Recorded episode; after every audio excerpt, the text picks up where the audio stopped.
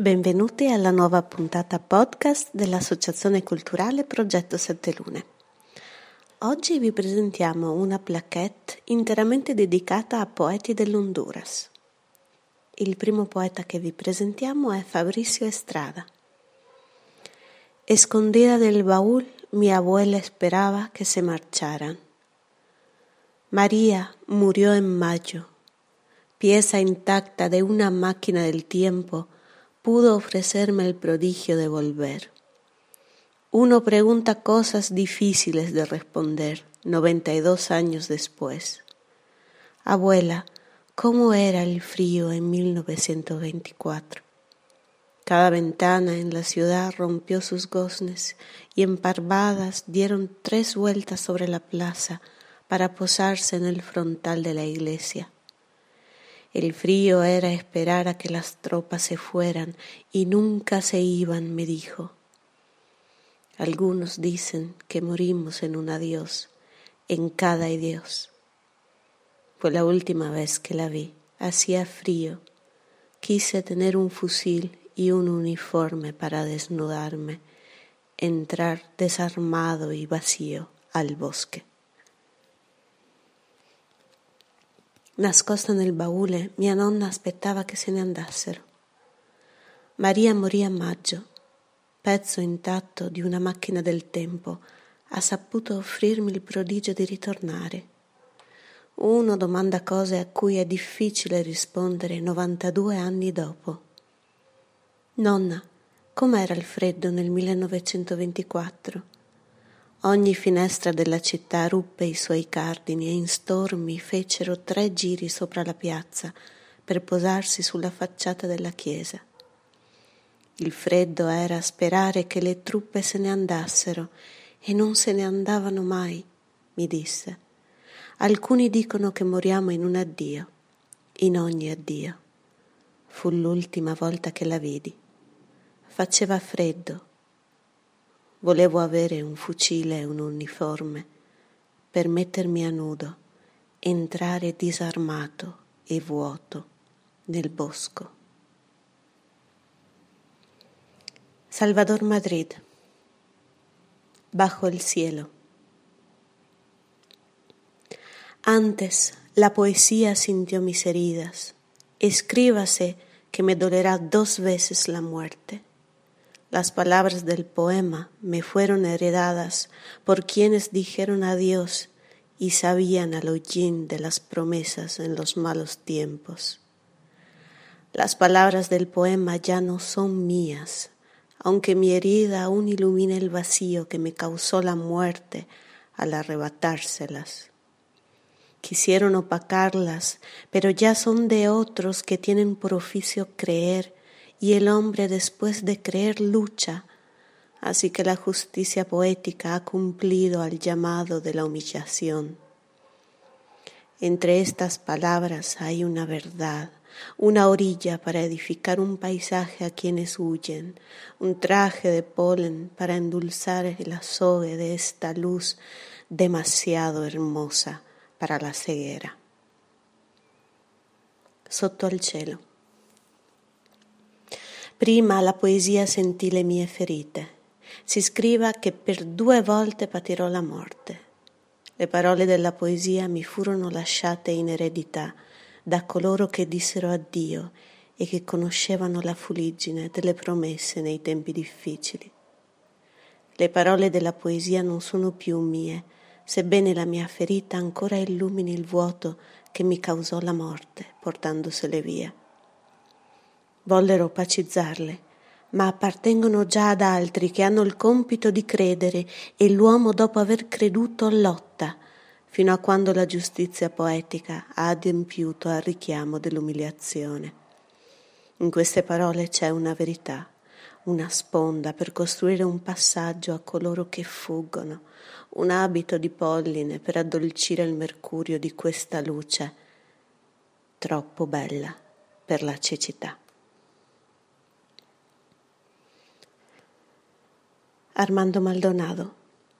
Confesiones de cualquier Lázaro. Cuando cerré los ojos, todas las orugas y polillas acudieron a mi boca. Era un ciego tanteando el aire en un bosque joven de olivos. Siempre supe que la muerte de un dios habita en los huracanes y nada puede hacer un hombre que va solo con el pecho desnudo hacia la tempestad. Nunca fui el hombre viejo que quise, bronceado mis últimos días en Malibú, cantando la internacional a la hora de las noticias.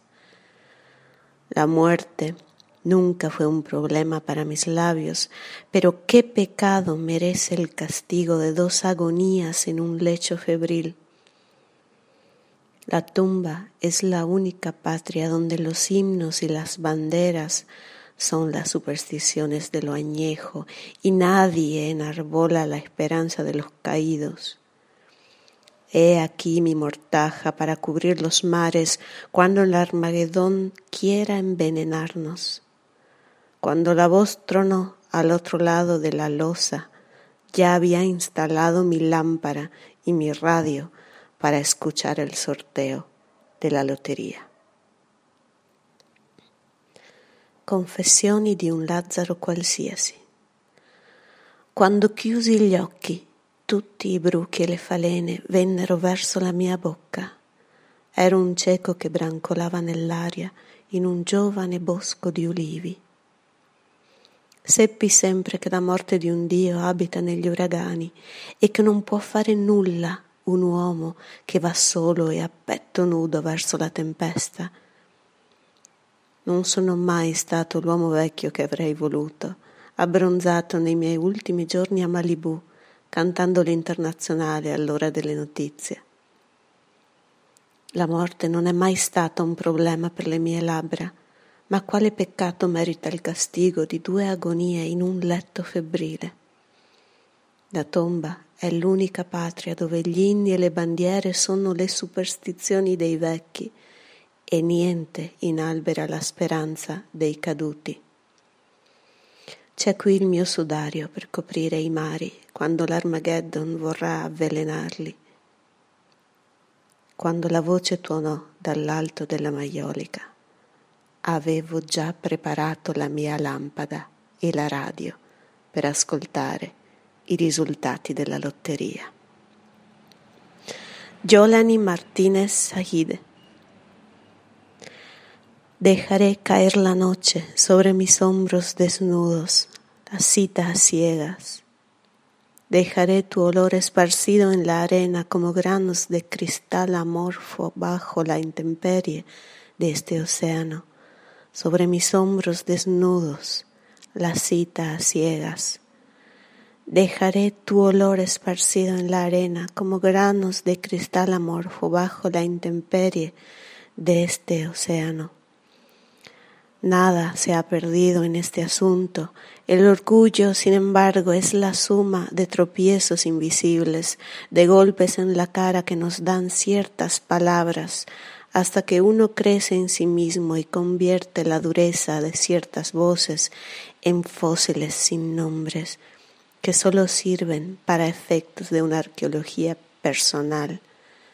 Dejaré caer la noche sobre mis hombros desnudos para que los vista de estrellas una mano nocturna y extinga sin temores los símbolos oscuros que componen este cuerpo fosilizado de palabras. Lascerò cadere la notte sopra le mie spalle nude e l'appuntamento al buio. Lascerò il tuo odore sparso nella sabbia come granelli di cristallo inerte sotto le intemperie di questo oceano. Sulle mie spalle nude l'appuntamento al buio. Lascerò il tuo dolore sparso nella sabbia come granelli di cristallo inerte sotto le intemperie di questo oceano. Niente si è perso in questa materia L'orgoglio, tuttavia, è la somma di invisibili passi falsi, di colpi in faccia che ci danno certe parole finché non si cresce dentro e si trasforma la durezza di certe voci in fossili senza nome, che servono solo come testimonianze di un'archeologia personale. Lascerò cadere la notte sopra le mie spalle nude affinché le vesta di stelle una mano notturna ed estingua senza timore i simboli oscuri che compongono questo corpo fossilizzato di parole. Venus Mejía. Al hombre que me llame. Yo también estoy sola, como si declinara junto al monólogo de Unice Odio pero mi libertad en este cementerio salitre no estriba en la policromía de la luz de los espejos. Ayer tuve tres partos que me volvieron virgen. Ayer me tomaron como rehén y me susurraron, no estés triste, después de haberte matado el dolor será un carnaval sin nubes de azúcar. Ahora que despierto, sin el recuerdo de haber dormido, después de la caricia suntuosa que el destino me pusiera en el pecho, la soledad se me ha vuelto un escapulario cada vez che comulgo con il silenzio. All'uomo che mi chiami. Anch'io sono sola, come se declinassi il monologo di Odio ma la mia libertà in questo cimitero di sale non stride con la policromia della luce degli specchi. Ieri ho partorito tre volte, tornando ad essere vergine. Ieri mi hanno preso come ostaggio e mi hanno sussurrato non essere triste, dopo averti ucciso il dolore sarà un carnevale senza nuvole di zucchero. Ora che mi sveglio, senza il ricordo d'aver dormito, dopo la carezza sontuosa che il destino mi ha messo nel petto, la solitudine è diventata il mio scapolare ogni volta che faccio comunione con il silenzio. Mayra Oyuela.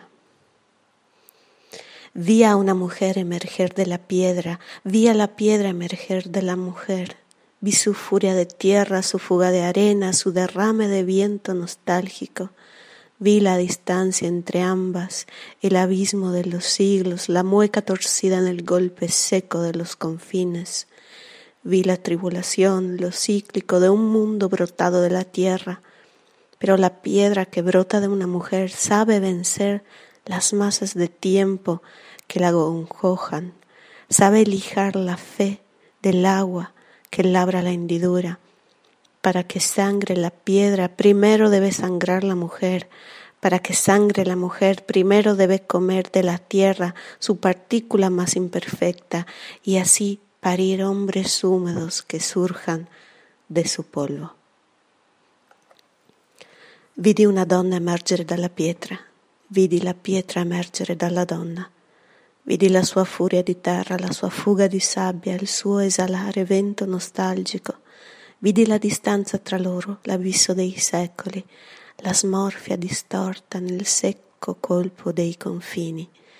Vidi la tribolazione, la ciclicità di un mondo germogliato dalla terra, però la pietra che germoglia da una donna sa vincere le masse del tempo che l'angosciano, sa santificare la fede dell'acqua che lambisce la fenditura. Affinché sanguini la pietra, prima deve sanguinare la donna affinché sanguini la donna, prima deve mangiare dalla terra la sua particella più imperfetta e così partorire uomini umidi che sorgano dalla sua polvere. Néstor Ulloa, de cómo mi madre me enseñó a ser libre. De mi madre aprendí a disfrutar el vuelo de las garzas y a descifrar sus sueños en el viaje de regreso hasta los árboles nocturnos. Intentábamos contarlas al vuelo, pero pronto olvidábamos los números, extasiados por la blancura de la brisa en el rostro. De mi madre aprendí que el verdadero amor nada tiene que ver con el corazón, sino con las manos, por eso hoy creo más en el abrazo que en los besos. Mi madre me enseñó a descubrir constelaciones en el agua dormida y a nombrarlas con palabras blancas para que no cayeran en la tentación del abismo. Compartíamos las noches de verano al filo de un tiempo detenido, contemplando el cielo incendiado, y ella callaba y yo devoraba sus silencios. Hoy sé muchas cosas de ella. Sé que siempre se hizo la desentendida con mi eterno complejo de Edipo y que poco le importó ni se escandalizó cuando de niño decidí jamás volver a jugar fútbol. Hoy sé muchas cosas de ella, como por ejemplo que llevarnos a ver el vuelo de las garzas era su forma de sembrar libertà. Di come mia madre mi insegnò a essere libero. Da mia madre appresi a godermi il volo degli aironi e a decifrare i loro sogni nel viaggio di ritorno fino agli alberi notturni. Cercavamo di contarli al volo, però ci dimenticavamo presto i numeri, estasiati dal candore della brezza sul viso. Da mia madre appresi che il vero amore non ha nulla a che vedere con il cuore, ma con le mani. Per questo oggi credo più all'abbraccio che ai baci. Mia madre mi ha insegnato a scoprire costellazioni nell'acqua calma e a nominarle con parole delicate affinché non cadessero nella tentazione dell'abisso. Condividevamo le notti d'estate sul filo di un tempo immobile contemplando il cielo incendiato. E lei stava zitta e io divoravo i suoi silenzi. Oggi so molte cose di lei. So che ha sempre chiuso un occhio con il mio eterno complesso di Edipo e che le importò poco né si scandalizzò quando da bambino decisi di non giocare mai più a calcio. Oggi so molte cose di lei come per esempio che portarci a vedere il volo degli aironi era il suo modo di seminare la libertà. Ecco, questa era l'ultima splendida poesia della nostra plaquette dedicata ai poeti dell'Honduras. È una selezione realizzata apposta per noi dalla poeta e docente Perla Rivera se vi scaricate dal nostro sito gratuitamente in vari formati la nostra plaquette, troverete queste traduzioni di Anna Zampieri e anche le poesie in versione originale. Nella copertina trovate una splendida opera di Rolando Lopez Trochet e invece la musica che sentite in questo podcast è del musicista messicano Carlos Parado Orozco. Anche per questa volta è tutto, alla prossima puntata podcast da Silvia Favaretto e dall'Associazione Culturale Progetto Sette Lune.